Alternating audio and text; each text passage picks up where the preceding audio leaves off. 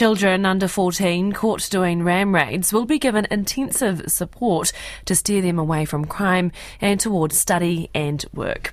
The move is part of a $53 million government package extending education and employment programs to thousands of at risk young people. The National Party leader, Christopher Luxon, is criticising the scheme as window dressing. We see a lot, lot of family conferences. We think there should be a lot less of that. Uh, there's a lot of opportunity around home detention. There's a lot of opportunities around community service and frankly, for the most serious repeat offenders, of which at least 25% of RAM raids are done by repeat offenders, we've got youth, you know, residential facilities as well. And so we should be using and making sure we've got appropriate consequences in place I spoke to the Police Minister Chris Hipkins earlier and asked him what had driven the recent uptick in youth crime. The reason for the spike in youth offending, particularly around Auckland, um, are many and varied, but there's no doubt that COVID 19 has played a role here because uh, some young people have become quite disengaged. You know, they, they stopped attending school, uh, they've stopped being in employment if they were in employment in the first place. They basically just disengaged from anything that's constructive and useful, uh, and therefore they're more likely to find themselves on a pathway to getting into more serious trouble. And we see that in things like, you know, ram raids uh, and other forms of youth offending.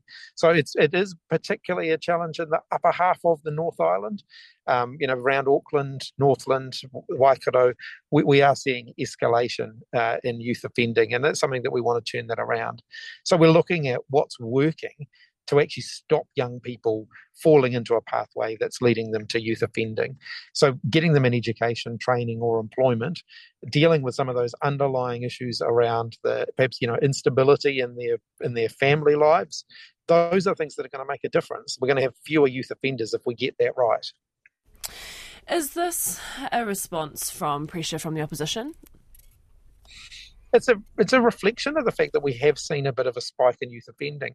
Overall, across the country in recent years, we've seen youth offending trending downwards, but we have seen just in the you know in the last year or so uh, quite a spike in the upper half of the North Island, and that is something that we do need to respond to. One of the you know challenges around issues of law and order and crime is that things don't stay the same. Uh, you know, patterns of offending change, and we are seeing an increase in that pattern of offending uh, of young offenders, particularly around things like ram raids. Have the police and have this government not been hard enough on on youth offenders though to see this spike? Uh, the, the, the issue is it's it's not really a question of whether you're hard enough or not. The real challenge is what are we doing to prevent it in the first place? Because some of the tough on crime rhetoric actually feeds into the problem.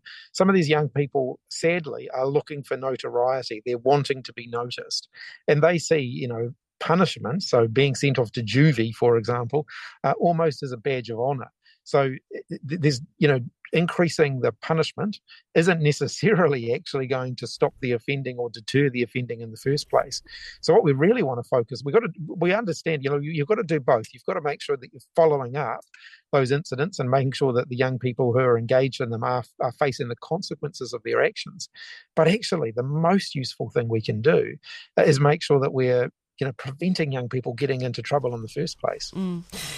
From from woe to go, Minister, in terms of uh, a, a, young person who might be identified as, uh, and if he might have committed a crime, may be a bit troubled or lost on their journey. So from then, how do do these particular this particular um, packet does this particular package invest in that young person and getting them not only them but their whānau engaged in order for them to better their life and get them on the journey of getting into mahi, getting into getting back to school, getting into study?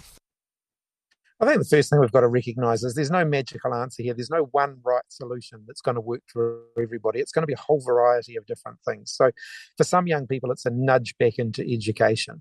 So it might be, you know, youth the the extension of youth guarantee to a wider range of people, which means that you know those kids who dropped out of school who don't have formal qualifications have an easier way to get re-engaged in learning and actually gain qualifications.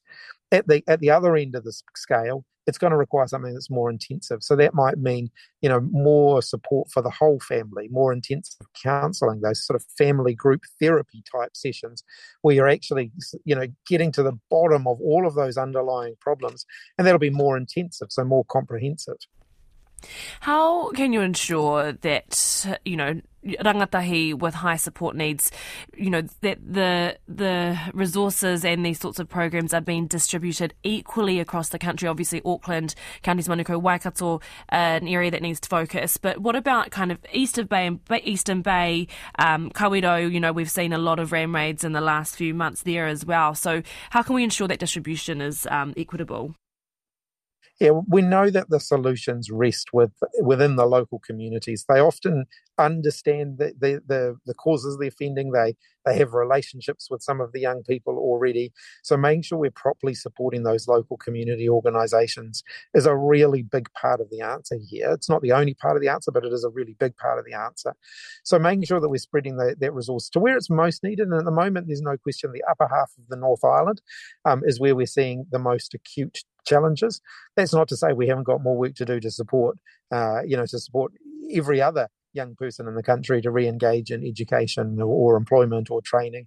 And we're absolutely going to be doing that as well. But i think we do need to acknowledge that the upper half of the north island is experiencing more problems. The challenge is bigger and so it needs a bit more intensive support.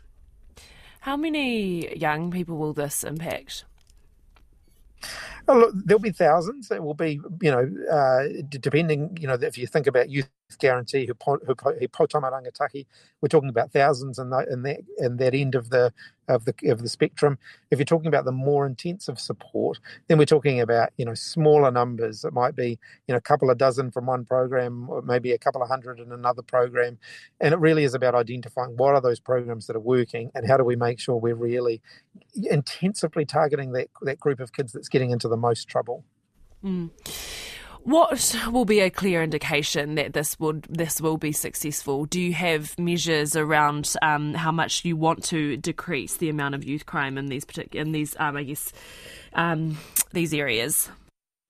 Look, I think our primary objective as a country has to be to make sure that every young person in New Zealand is constructively engaged, is fully participating in society, and is able to actually achieve their potential rather than find themselves getting into trouble.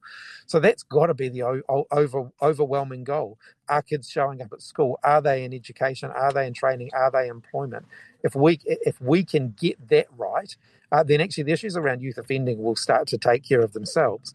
Uh, that's not to say, of course, that we don't still have work to do with uh, with kids who are in more serious trouble. Uh, we absolutely will continue to to make sure that you know that there's follow up there, uh, the police are doing their investigations, and that there are consequences for those young people. What is your message, though, to a ram, a victim of a ram raid who is out of pocket, livelihood affected, looking at this program, saying these kids are going to be getting off lightly? Uh, this is not about kids getting off lightly. This is about deterring and preventing the offending in the first place. Uh, we want to have fewer victims. I absolutely understand for some of those uh, victims, it's an incredibly traumatizing experience. It shouldn't happen in the first place. And that's what we're really focused on. We don't want uh, them to be feeling that way. We don't want them to be worrying about whether they're safe in their businesses. We want them to feel confident that actually, as a country, as a society, we're getting young people engaged in something far more constructive so that they're not going to become victims.